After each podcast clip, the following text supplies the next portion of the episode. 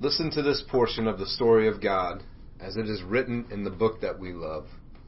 From the 23rd chapter of Luke's Gospel.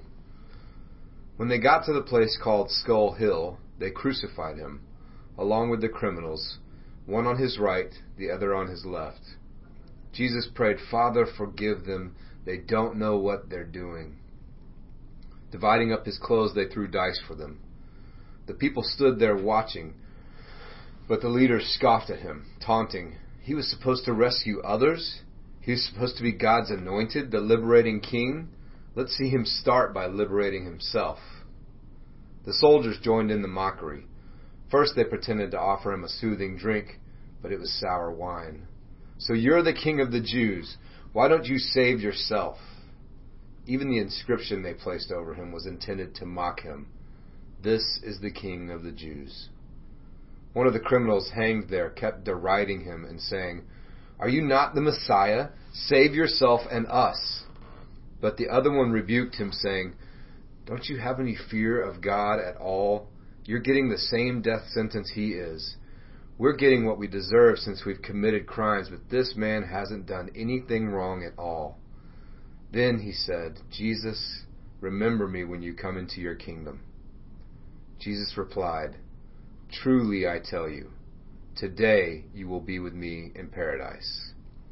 The story of God told for the people of God. Thanks be to God.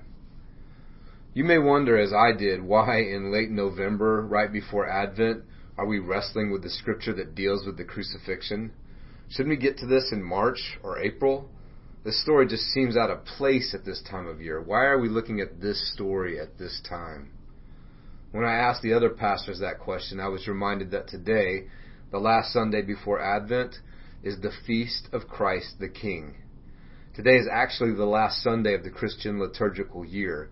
Next week we will begin a new Christian year with the first Sunday of Advent, but today we are invited to remember and wrestle with the reality that Christ is King sovereign of the universe, ruler of heaven and earth.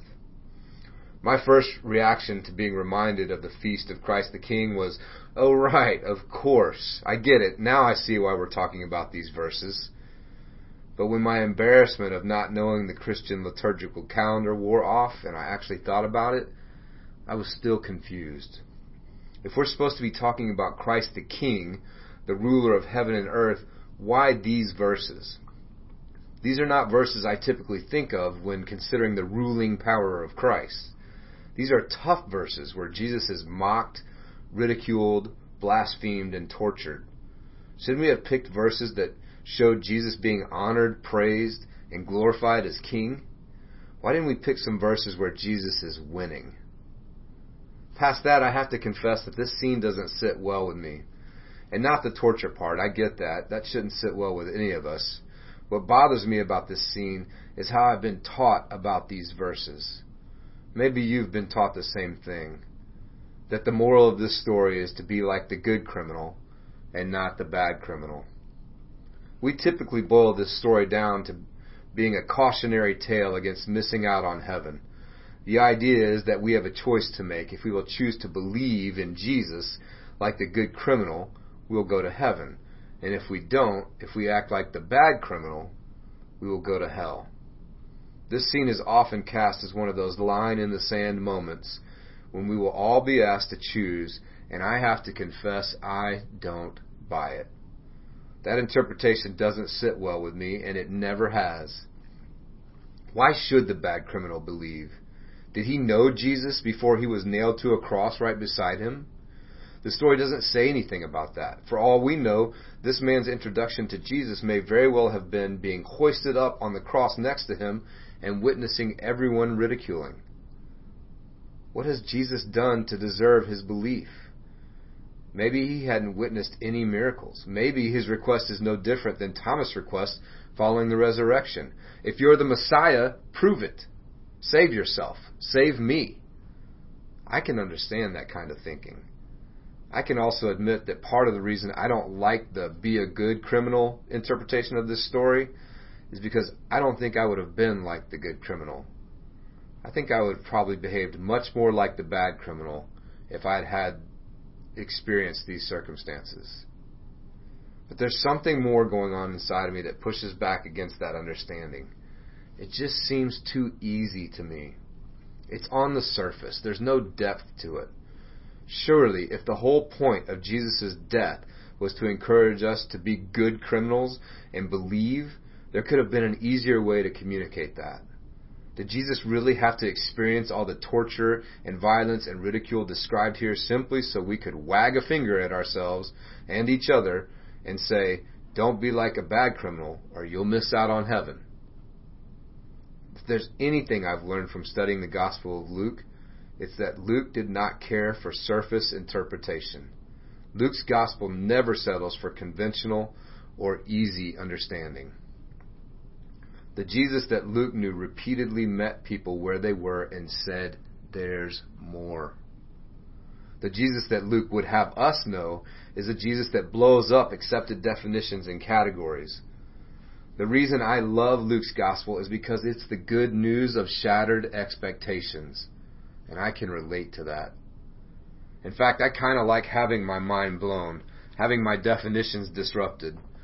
One of my earliest memories of having my accepted ideas and categories blown up goes back to 1979, sitting in a movie theater on the edge of my seat watching Luke Skywalker battle Darth Vader in The Empire Strikes Back. I had seen Star Wars years before and been introduced to Darth Vader. I knew he was the bad guy. He was pure evil. He was the one who had killed Luke Skywalker's father, and as they fought, I was cheering for Luke Skywalker, wanting him to defeat Darth Vader and win. And then the bombshell. We all know this, and if we don't, spoiler alert. Luke is losing the battle. Darth Vader has him at his mercy and can easily kill him, but instead he reaches out to Luke and asks him to join forces with him and says those immortal words, Luke, I am your father. What? Darth Vader is Luke's father? That just blew my six year old mind. What am I supposed to do with that? How am I supposed to make sense of the whole good versus evil thing now? The categories with which I had entered the theater that night to watch the second Star Wars movie were no longer helpful. They wouldn't work anymore. I knew too much. I had received new insight, a new revelation. I needed new categories. It occurs to me that Luke tells his stories of Jesus for the very same reason, because Jesus destroys unhelpful categories. He redefines our reality. Jesus confronts our accepted definitions and challenges us not to settle for the surface, but to reach for more. In these 10 short verses from Luke 23, I recognize at least three categories that are under fire, at least three assumptions or definitions that Jesus disrupts. The first disrupted definition is Messiah. Luke asks his audience, which includes us, how do you define Messiah? Luke's original audience had an answer to this question, and their answer was based on Scripture. The Messiah, or Mashiach in Hebrew, was the anointed one. Books like Isaiah, Jeremiah, Hosea, and Ezekiel had been understood for hundreds of years to detail what the Messiah would do. The Messiah would bring about the redemption of the Jewish people by gathering the scattered remnant into a fully restored Israel. The Messiah would establish a government in Israel that would be the center of the entire world, both Jewish and Gentile. The Messiah would consecrate the temple and bring honor to its worship. The Messiah would restore Israel's courts and secure Jewish law as the law of the land. The Messiah would usher in an age of perfect shalom where, the, where there would be no murder, robbery, competition, or jealousy. To the people in this scene, none of that had happened. Rome was still in control. Rome's government was the center of the world. Rome's courts represented the law of the land. Caesar was Lord. Jesus, in contrast, was nailed to a Roman cross hanging between two criminals perfect shalom had not come, not only was there still robbery, competition, and jealousy, but Jesus himself was being murdered. One of the Jewish resources I referenced in studying the expectations of the Mashiach said this Jesus simply did not fulfill the mission of the Mashiach as it is described in the biblical passages of Isaiah, Jeremiah, Micah, Zechariah, and Zephaniah. The criminal who ridiculed Jesus and challenged him to save himself, just like the religious leaders who mocked him, was pointing out the obvious. You sure don't fit any definition of Messiah that I know. The Messiah I expect would never let Rome win and would surely never be tortured and cru- crucified next to a criminal like me. Before I go judging these folks for missing it, I have to remember that their expectations for the Messiah, their categories for what the Messiah should look like and how the Messiah should act, came from their understanding of Scripture, from their religion, from their tradition. As far as they were concerned, their categories and definitions for Messiah came from God. The second disrupted definition I recognize in this passage is much more subtle, but it's there. Luke is the only gospel that has Jesus say anything to the bandits crucified alongside him. Luke is the only gospel that has one of those criminals asked to be remembered. In fact, in Matthew and Mark, the two, the two criminals both mock Jesus. Luke is the only gospel that has Jesus talk about paradise at all. The word paradise only occurs one time in all four gospels, and it's here in this unique exchange between Jesus and the good criminal. Luke is also asking his audience, how do you define paradise? Now this is an easy one for us, right? Paradise equals heaven, that glorious golf course in the sky where we will all be whisked away to when we die. We Western thinkers read a word like paradise in our Bible, and we just know that Jesus is talking about heaven. In Jewish literature from centuries before Jesus, paradise is used in reference to the blissful place of the righteous dead, an enclosed park, Abraham's bosom. The 70 Jewish scholars that translated the Torah into Greek, known as the Septuagint, used the same paradise word found here in Luke to describe the Garden of Eden in Genesis. N.T. Wright says that paradise in Jewish thought wasn't necessarily the final resting place, but the place of rest and refreshment before the gift of new life. So where is Jesus taking this criminal? To heaven? To the Garden of Eden? To a place of rest and refreshment? And for that matter, where are any of those places? As this story continues, Jesus goes into a tomb for three days and then resurrects and appears on the road to Emmaus and to his disciples in Jerusalem. Did the criminal go with him to those places? Is heaven or paradise somewhere else? Throughout the Gospels, when Jesus speaks of the kingdom of heaven, he refers to it as approaching, being at hand, coming, and is in fact now here. All of those word choices seem to indicate that heaven or paradise is something that we are invited to access here and now in our increasing awakening and revelation. Jesus simply does not speak of heaven as being in a galaxy far, far away, some place to which we hyperspace upon death. Jesus also seems to stick the landing on the word today when he makes his promise to the criminal. He doesn't say, when this torture is over, or when we die, or in a few hours. He says, Today you will be with me in paradise. In her new book, Original Blessing, author and pastor Danielle Shroyer says, For the early church, paradise was described not as a separate heaven or a world to come, but as this world imbued with God's Spirit. Life in the risen Christ is paradise. It is abundant life in the here and now. The final definition disruption I can recognize in these verses of Luke's, to me, is the most obvious one.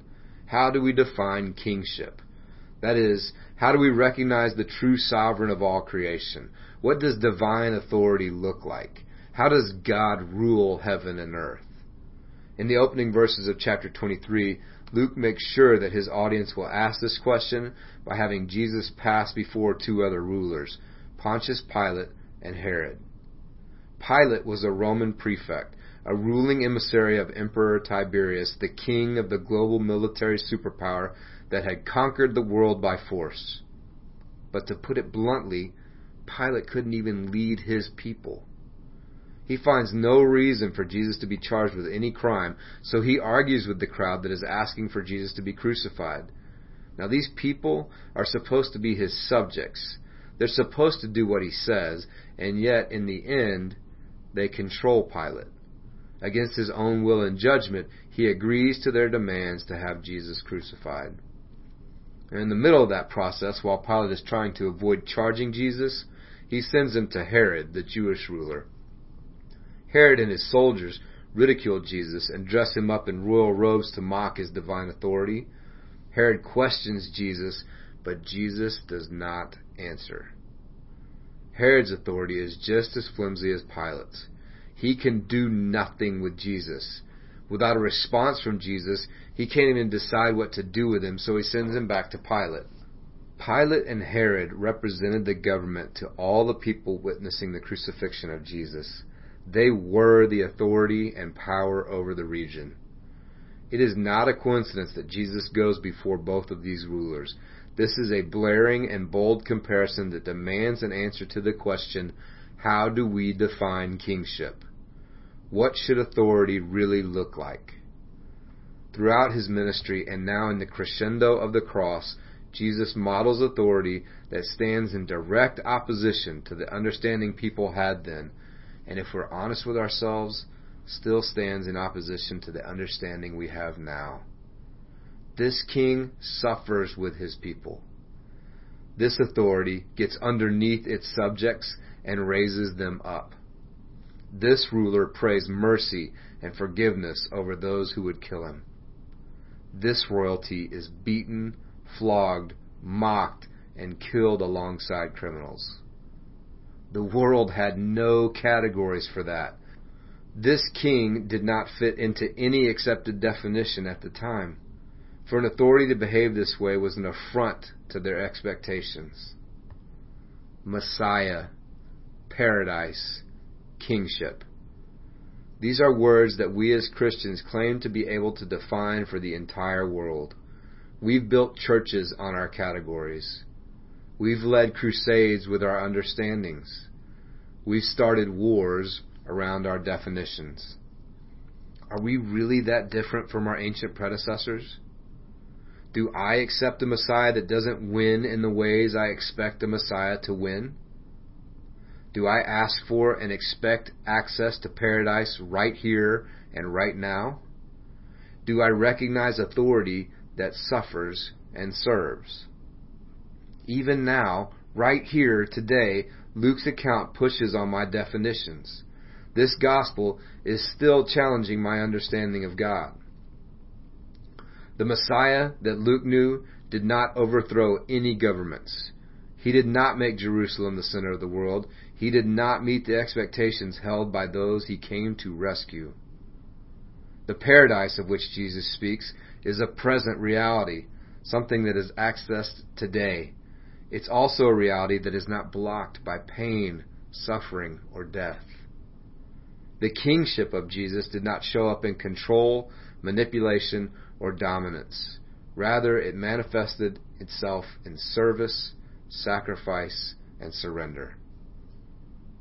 In the end, I can't say that I necessarily have better categories than my ancient predecessors. I don't know that my definitions are any more complete than theirs. I hope that I can be still long enough to wrestle with what Luke has done here. I hope I can avoid the temptation to settle for surface judgments and finger wagging. It's not as simple as making the soldiers, the crowd, and the mocking criminal the bad guys, the ones that missed it. Luke invites me to explore what I am missing in the edges of my own definitions. It's not as easy as those that believe get access to paradise and those that don't are doomed. Luke asks me where and when are the boundaries of heaven. It's not that true kingship always arrives as a crushing conqueror. Luke shows me a suffering servant that bears all things in love. You know, when I was six years old, If someone had told me that Darth Vader was Luke Skywalker's dad before I walked into the theater to watch The Empire Strikes Back, I'm not sure what I would have done with that information. I'm not sure how I would have processed it outside of the context of the story. And if I had been in the crowd or on a cross next to Jesus at his crucifixion, I'm not sure how I would have processed that either. So, how did the one criminal, the one that asked Jesus to remember him in his kingdom, get it when everyone else missed it? How did he know that Jesus was a different kind of Messiah? How did he know that paradise was closer than he thought? How did he know that the crucified rabbi next to him was the sovereign of all creation? Maybe he didn't. Maybe he just decided that he didn't know. I hope someday I can come to the same conclusion.